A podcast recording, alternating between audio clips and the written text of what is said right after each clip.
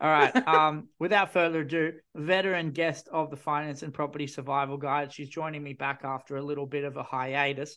Nicola McDougall, um, multi-time author, ghostwriter, chairman of PIPA, all those things. Tell us a bit about yourself for, for any of the listeners who may not have heard of you before. Hello again, my friend. How are you? It's fabulous to be here. Um, yes, all of those things. Uh, chair of the Property Investment Professionals of Australia. I think I've just celebrated my first year anniversary, and I realised the other day it's next year will be 10 years since I've been a voluntary board member, um, which is quite some time.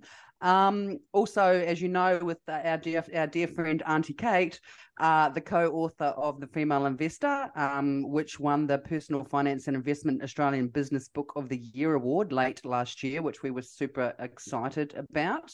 Um, I'm also a bona fide dummies author um, uh, via Wiley, my publisher. So, Property Investing for Dummies just came out a, a couple of weeks ago, the third Australian edition. Um, I wrote the third edition. The second edition was about 10 years before. So there was a lot of changes mm. that were required. Um, and also later this year, we have um, a smaller guide, I suppose you would call it, called Buying a Property for Dummies, which comes out late April uh, that's specifically for first time buyers.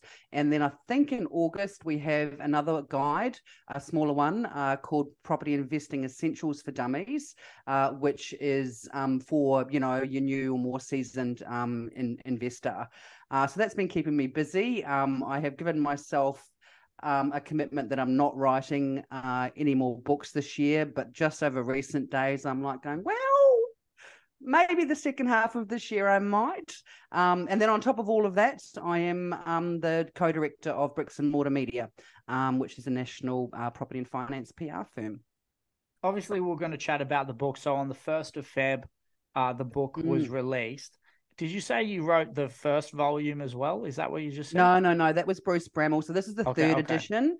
Yeah, so uh, and Bruce wrote the second one, which I believe, you know, I should know this was let's call it about ten years ago. Mm. Um, and Dummies Books, as you know, the Dummies brand, which Wiley owns, very well known, more um, more like tomes, I suppose, than books, and like reference guides, and very very detailed. Um, the detail and it meant that you know updating a book that was 10 years old was was was quite um, a lot more work than perhaps i had anticipated um, if you think about even um, the lending environment uh, property prices so if you're comparing 2012 to 2022 you could just already imagine how different that was. Mm. Um, in the second edition, you know, Bruce was generally talking about property prices around four hundred thousand um, dollars. Clearly, that had to change. Yeah. Um, in it, interest rates, interestingly, were re- were generally, you know, being talked about. Um, I think in about uh, oh, it was probably similar to what it is now. Um, a couple of things, though, in the book that clearly don't exist now was the 105% mortgage um, and also uh, self-managed super funds, which are clearly still a big part of the industry. They were like the new property black back in those days. Um, since that time, obviously, it can be suitable for some person not give some people not giving financial advice ever, um, but it, it's not as prevalent as it was then. I mean, I guess maybe these days what would be the new black for a while there was probably rent vesting, um, mm. but back then it was self-managed uh, super fu- super funds. Um, so they were some of the big key changes that were required. Um, so it was a lot of it was a lot of work, but I was very very proud, I suppose, when um, my editor Lucy uh, Raymond um, asked me probably only a few months after the Female Investor came out. So uh, that took up a lot of time last year and uh, came out in February, and we've had a, like the publishers are very, very happy. We've had really, really strong engagement um, from retailers uh, around the nation um, and overseas. And I think actually next month is a special um, Dummies Month via Booktopia. Okay. I so the timeline, I guess, like from from being told, "Hey, we'd like for you to to write a book." Mm. Is is there like a, a general time frame for how long it takes for you to start working on a book to it getting published? Yeah, oh, look, I don't, I know, I don't know the answer to that. For mm. someone like me, who's you know a journalist by by, by profession. Um, been a writer since I was five, an editor for you know twenty odd years. Um, I can actually produce work much more quickly than the average bear, um, as you know, probably. Um, and I think if we think about it, really, uh, so when Kate and I pitched the female investor to Wiley, that was in I think a June 2021, and the book came out in April 2022. Mm. Um, this was slightly quicker than that, but it was probably around the same, probably June, and then the book came out in February. Doing an up, do, doing a new edition is, whilst it was very, very intensive and a lot of work, it's not the same as writing a book. So you do, mm. it, it, it is slightly quicker.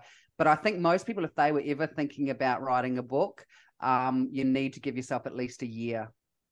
Okay.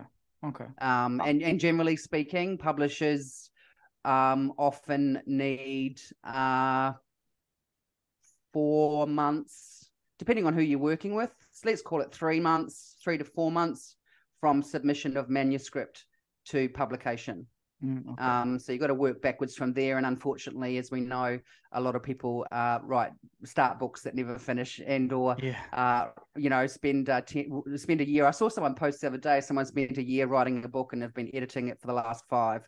Uh, so one of the keys as a professional writer and you know an author, I do have a master's in creative writing as well. Um, at some point, it's kind of like you have to abandon it.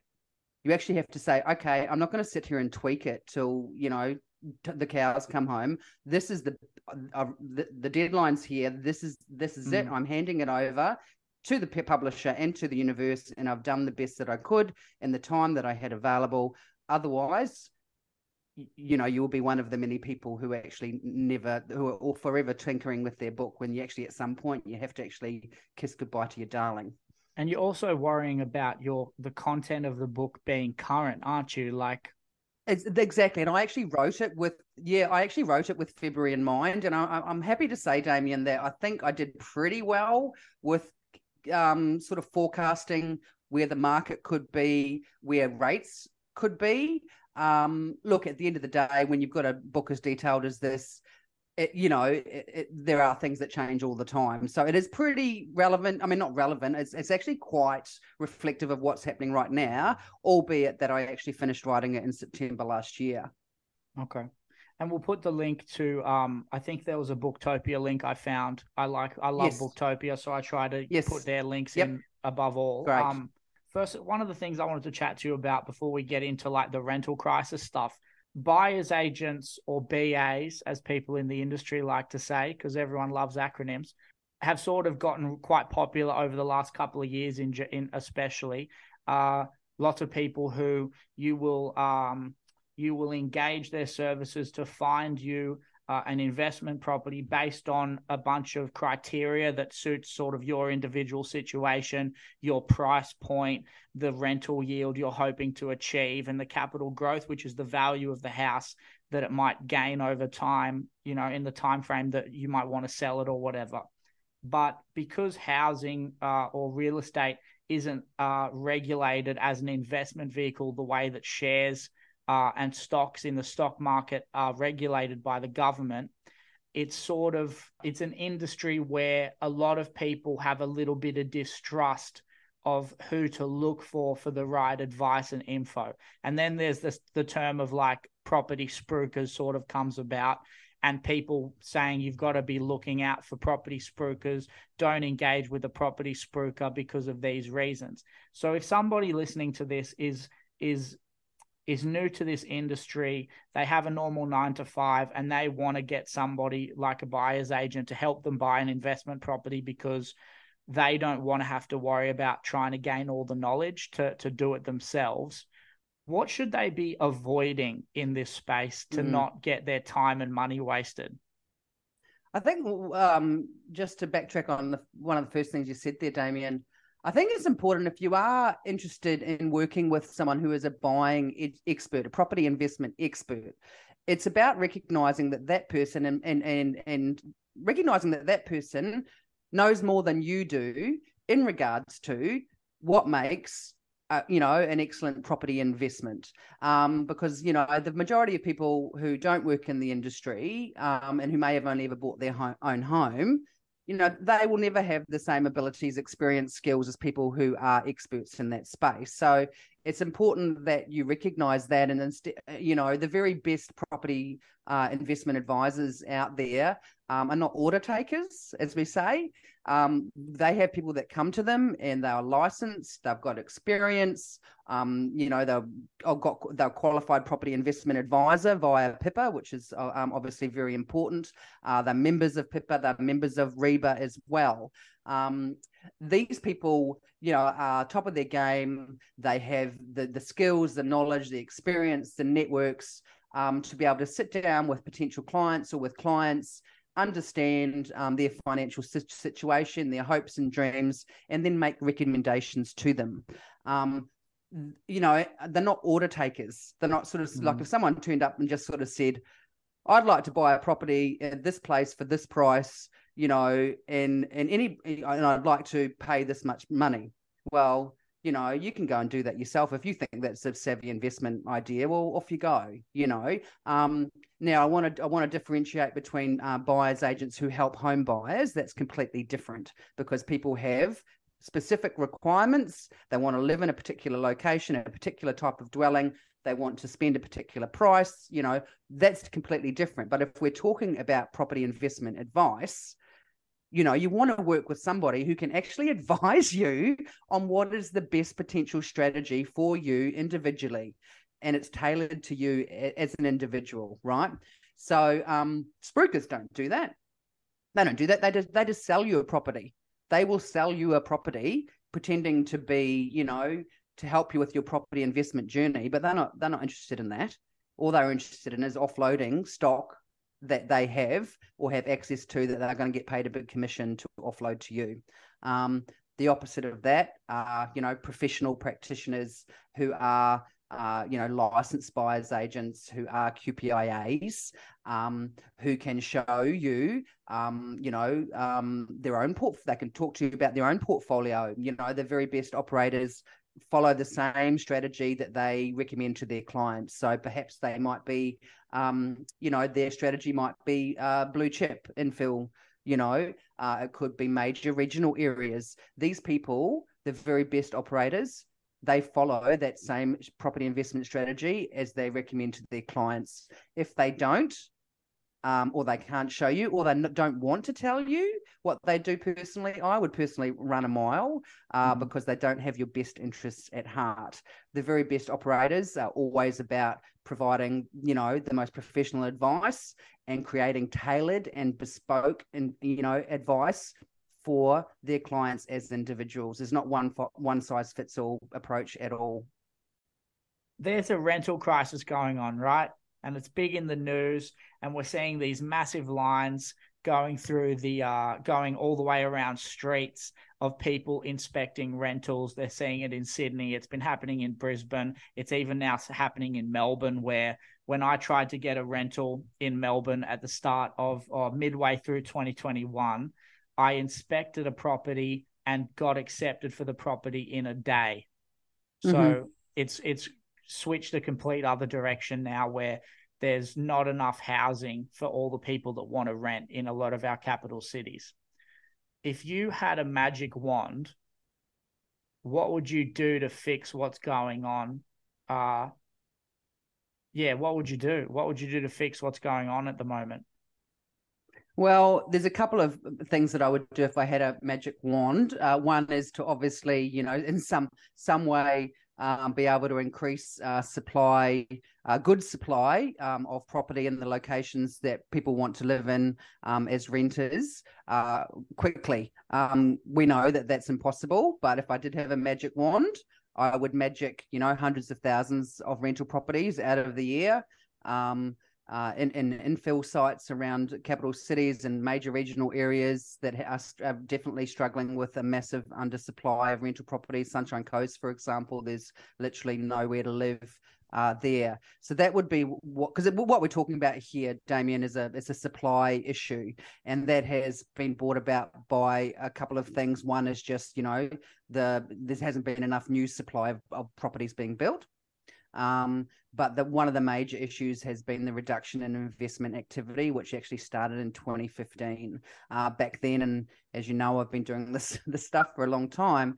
But uh, back then, uh, APRA um, decided, in its wisdom, uh, to bring in some lending restrictions, which pretty much targeted investors. Now, at the time, um, Sydney had, you know, was in the midst of its boom, but pretty much in Melbourne, prices were doing quite well. But everywhere else was terrible. Like markets were terrible. Rents were, you know, we had massive oversupply problems, this and that, you know, m- property prices weren't doing anything.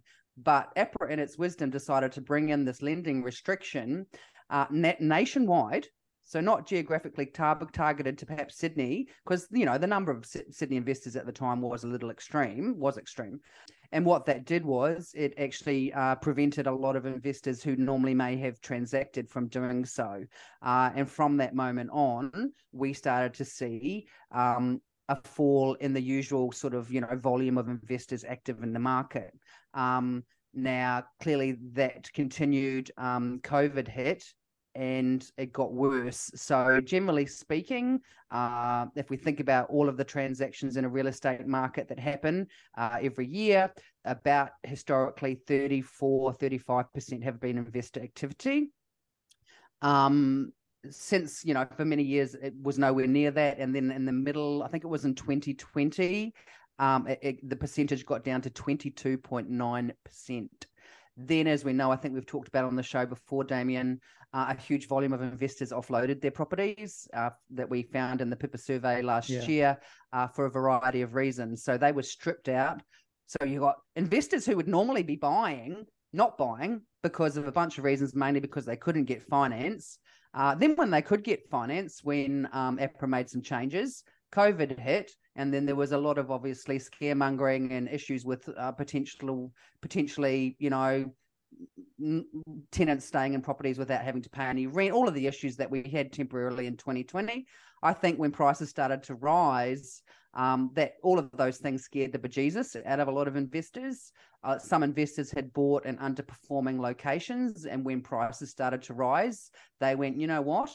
Now's my time to get out, and they did. And as we know, the survey showed um, potentially a couple of hundred thousand uh, rental properties stripped out of the rental pool um, over a two year period. Um, and now, again, uh, we've seen investors uh, falling again, and that happened, started to happen, unsurprisingly, in May and June last year when interest rates uh, started to increase. Um, you've got people such as myself who own a couple of investment properties.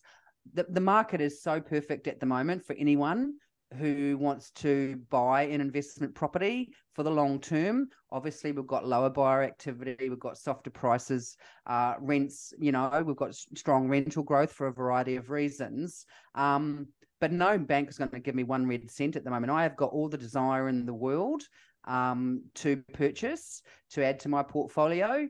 Um, but because of the assessment rates, um, that are currently in play, and you would know more than this, mm. more than me about this, Damien. I, I, I can't, and so we what we've started to see again, and it's like deja vu, like for a real estate barnacle like myself, as I call myself sometimes. Um, it's the same thing all over again. It's like, man, this is deja vu because same thing happening. The number of investors are falling, so that means um, that the rental market is going to get worse the rental growth, the rental price um, spikes that we're seeing predates interest rate increases uh, because of the critical undersupply of rental properties. Then, when you add the perfect storm of like just the, the massive increase of, of, of, interest rates that have happened in less than 12 months, rents are going to keep going up.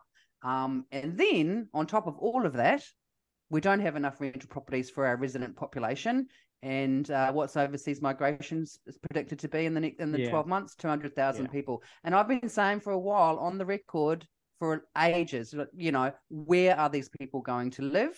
Um, but no one seems to be too worried about that. Mm. There's a guy, uh, a guy from the Grattan Institute called Joey Moloney that I interviewed. He's based in Melbourne, and he was explaining to me uh, what he thinks could be a temporary solution, which was rental assistance.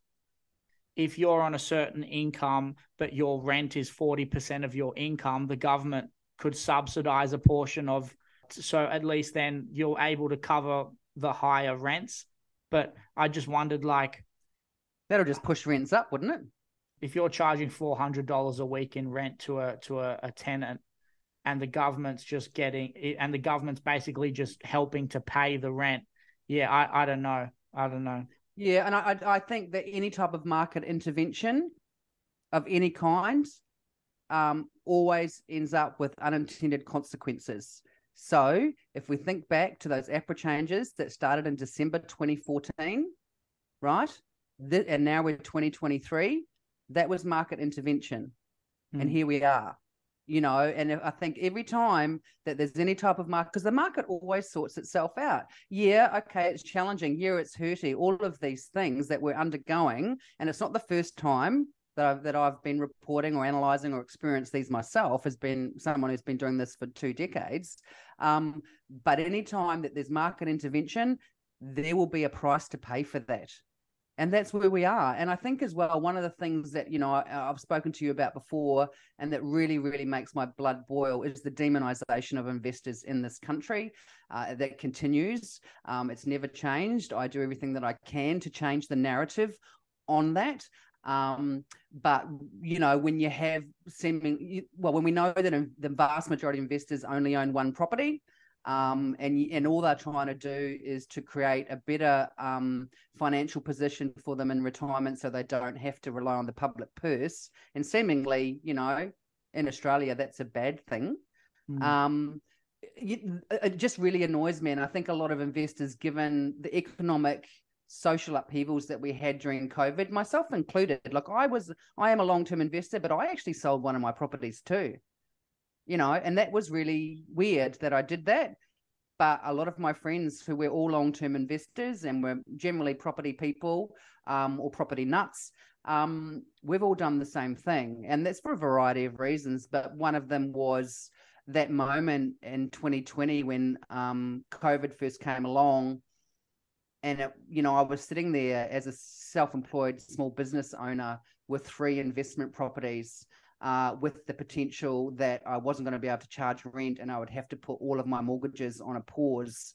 Um, and that I was going to lose my business. And those months that we had when it was like that, um, as someone who's in their was in their forties, you just thought I never want to be in that position again. And I think that has our generation, who are generally Generation X, maybe some Boomers, have gone. I'm never going to put myself in that be in that position again. And sure, God willing, it probably be it is a once off in all of our lifetimes. Let's hope.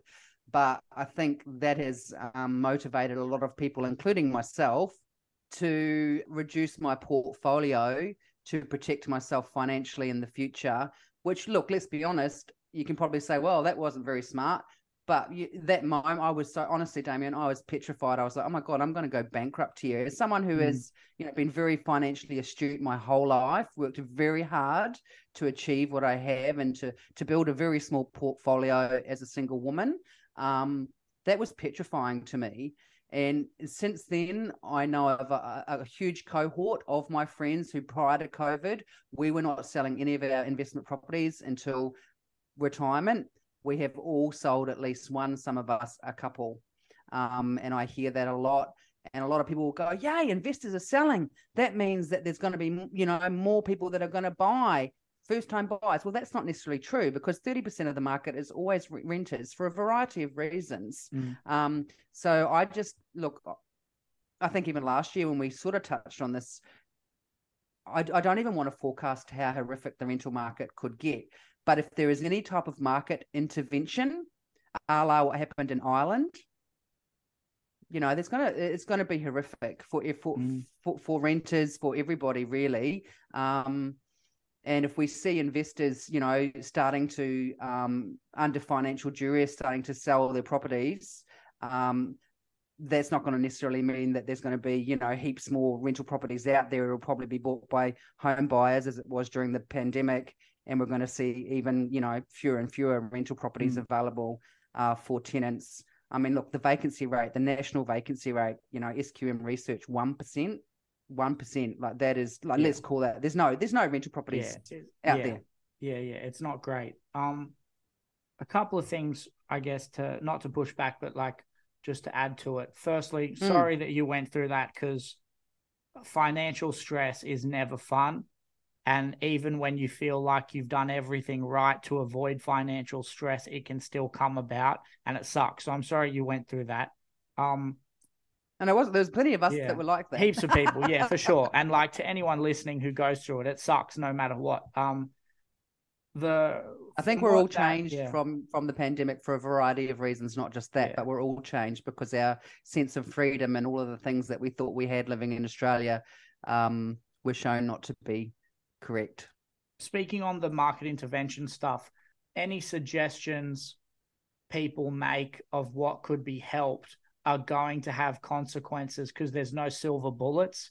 Like you're just trading you're just switching out the the trade-offs for other trade-offs and um, I guess some people would suggest certain uh certain market interventions to just have different trade-offs that might hopefully they're gonna neg- they're gonna negatively affect somebody I guess is the thing. It's like who are you going to affect is sort of the the trade offs, I guess.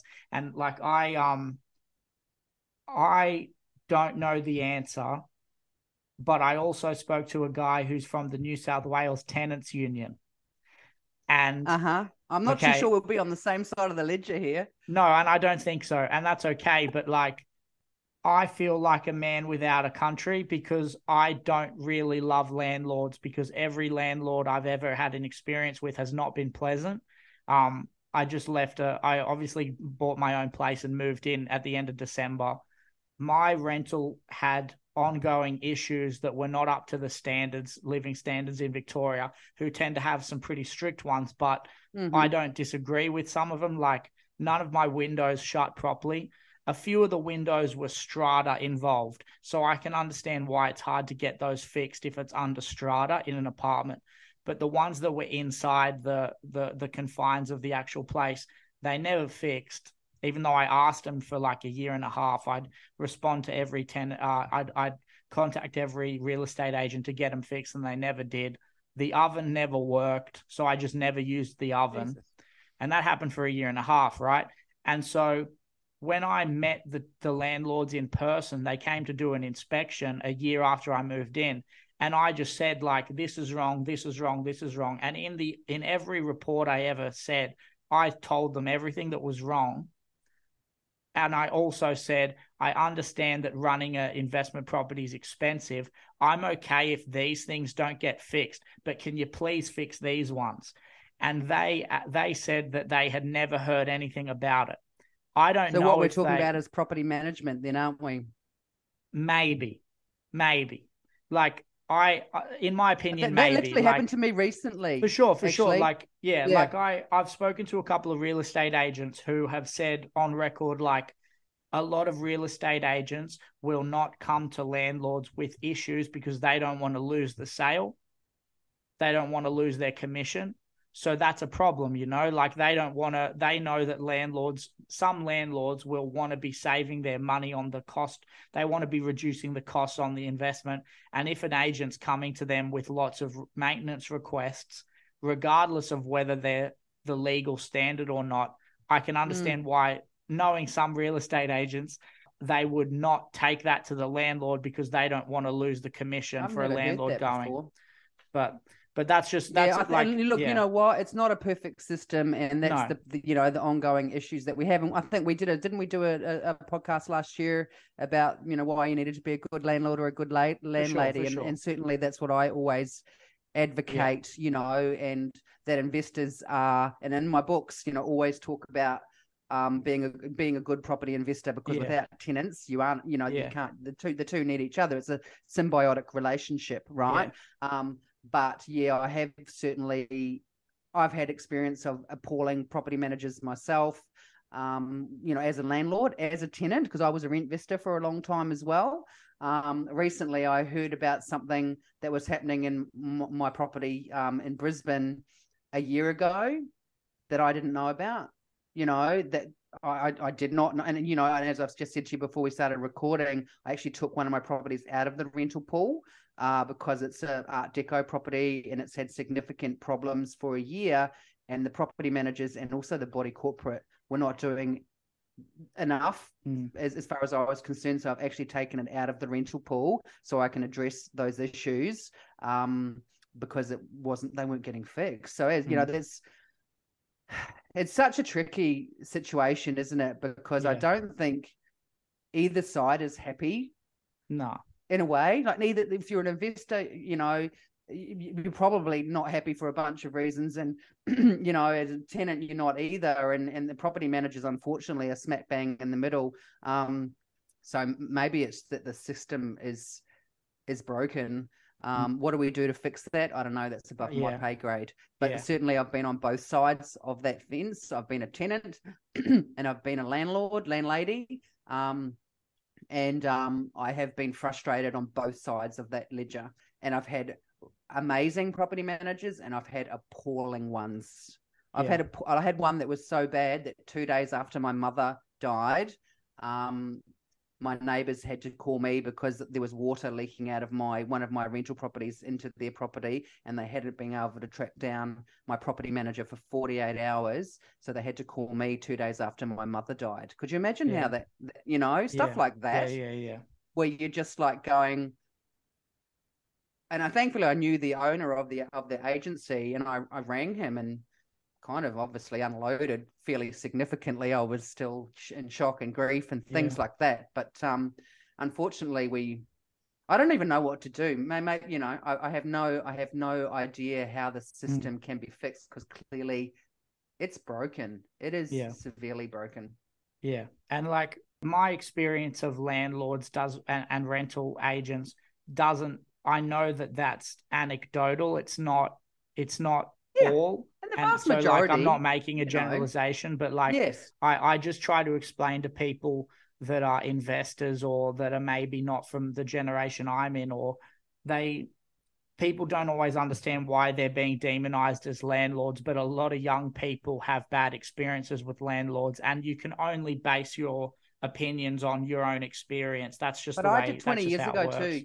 25 years ago when I was a tenant, it was the same. And maybe this, you know what? Maybe the solution is to make sure that we're educating investors um, and making sure that they are not purchasing inferior properties in shithouse locations, which means that they're always struggling for cash and they can't afford to get the properties fixed or they can't, you know, obviously legally they're required to have their rental properties at a certain housing standard. But yeah. maybe the solution is to have a far more educated investment community who preferably works with bona fide experts who can ensure that the one, generally speaking, the one property investment that they own, or maybe the two, are amazing in excellent locations, uh, you know, A grade investments um, that enable them to have the cash flow um, and the capital growth to um, provide, uh, you know, an excellent rental property for their tenants who mm. want to stay there for the long term.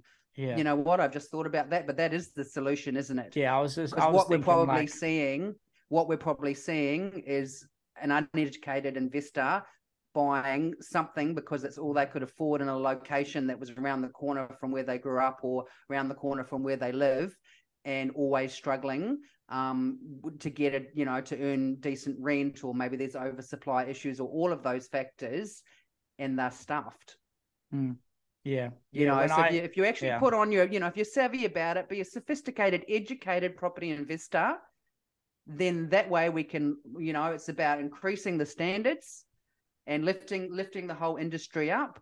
And so when I said before I don't have a solution, I actually do. And yeah. that's what we do. What what Kate and I do with our book, the other books, that's what I guess altruistically what I'm trying to do is to um, educate people, educate investors so that they make savvy decisions. And by doing that, then that's going to improve the whole experience for tenants as well. That's the hope. That's the hope. Thanks for your time, mate. I know you got a oh, you got a heart out. You. you. got a heart out. Yeah, it's good to see you too. I'm gonna be up in Queensland at some point soon for some work stuff, so I'll try and get you get uh, get to see you because I missed out on that that PIPA convention over in Melbourne because I was down here negotiating with a real estate agent. Well, and and congratulations too for being a homeowner. Welcome Thanks, to mate. the club. Well, yes, well we do have a PIPA breakfast next month. Okay, well I'll try to. I'll in see Brisbane. where it is in Brizzy. All right, I'll see what I'm doing. I'll check my diary. I um got my first rates notice, eight hundred bucks. Woo! I didn't need that money. I didn't want it. It's fine. Yeah, well, do you know what I've always done though? Um, is I, I, you know, add it all up and I actually put like a weekly uh, uh into my mortgage account, a weekly amount which is reflective of all the costs associated with that property. So do yeah, that. Okay so you don't get any surprises, and then you just okay. pay it out of that account. Yeah, okay, okay. Easy, easy. Here's All a right. bit of advice for you. Not yeah, financial advice. No, no, budgeting. just a tip. Thank you. All right, yeah. I appreciate that. Okay. Yeah, I'm sorting those out. So I'll put a link for anyone listening. I'll put a link to Property Investing for Dummies in the bio. I'll put a link to Bricks and Mortar Media in the bio. So if people want to learn more about you or PIPA, it'll all be there. We'll do this again soon, mate. Love your work as always. Thanks, buddy. Good to see you.